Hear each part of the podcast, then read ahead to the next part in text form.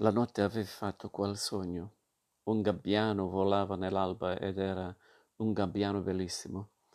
Con le penne d'argento volava solo e deciso sulla città che dormiva e sembrava che il cielo gli appartenesse quando l'idea della vita d'un tratto aveva virato in discesa per tuffarsi a picco nel mare. Aveva bucato il mare sollevando una fontana di luce e la città si era svegliata, piena di gioia perché da molto tempo non vedeva una luce. Nello stesso momento le colline si erano accese di fuochi. Dalle finestre spalancate la gente aveva gridato la buona notizia. A migliaia erano scesi nelle piazze a far festa, inneggiare alla libertà ritrovata. In Gabbiano.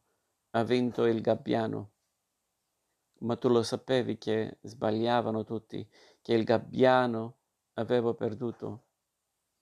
Dopo il tuffo miriadi di pesci lo avevano aggredito per morderlo agli occhi, strapparli, strappargli le, le ali. Era esplosa una lotta tremenda che escludeva ogni via di salvezza. Invano egli si difendeva con abilità e con coraggio, beccando all'impazzata rovesciandosi in salti che spruzzavano immensi ventagli di spuma e spingevano ondate fino agli scogli. I pesci erano troppi e lui troppo solo, le ali lacerate, il corpo inciso di tali, la testa straziata, perdeva sempre più sangue, lottava sempre più debolmente.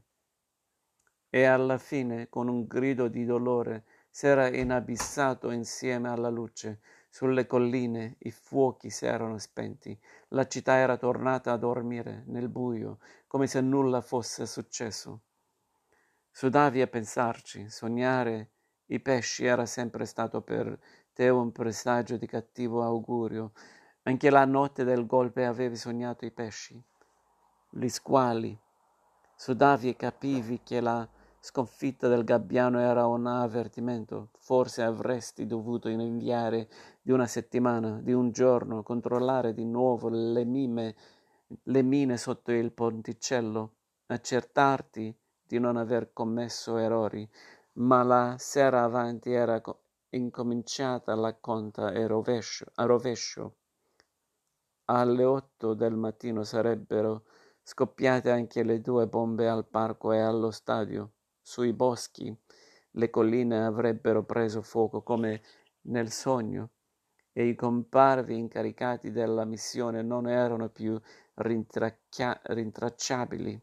In caso contrario, del resto cosa gli avresti detto? Che avevi sognato un gabbiano divorato dai pesci e che i pesci erano per te presagio di cattivo augurio?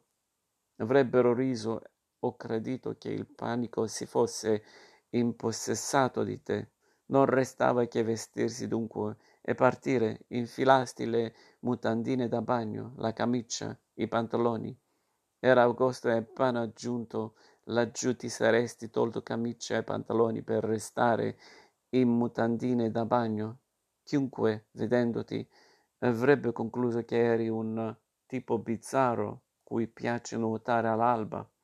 Chi va ad ammazzare un tiranno indossando soltanto le mutandine da bagno? Calzasti le scarpe di corda, le scarpe le avresti tenute perché le rocce erano taglienti, oppure no, no neanche le scarpe sarebbero state indispensabili nel tratto di sciogliera, scogliera, compreso fra la strada e la riva, perché subito dopo ti saresti gettato in acqua per raggiungere la barca a motore prendesti, prendesti il portafoglio col denaro e i documenti falsi, lo ficcasti dentro il costume e poi cambiasti idea e lo togliesti. Niente documenti, né vari né falsi. Se i pesci avessero aggungato il gobbiano, non avrebbero dovuto attribuirgli nessuna identità e se lo avessero ucciso, se lo avessero ucciso, i giornali avrebbero semplicemente parlato di un cadavere rinvenuto lungo il litorale di Sugno, età? Circa 30 anni, altezza? 1,74 metro, peso? 70 kg scarsi, costituzione? Robusta, capelli neri, pelle molto bianca. Segni particolari, nessuno eccetto i baffi, ma molti uomini in Grecia portano i baffi.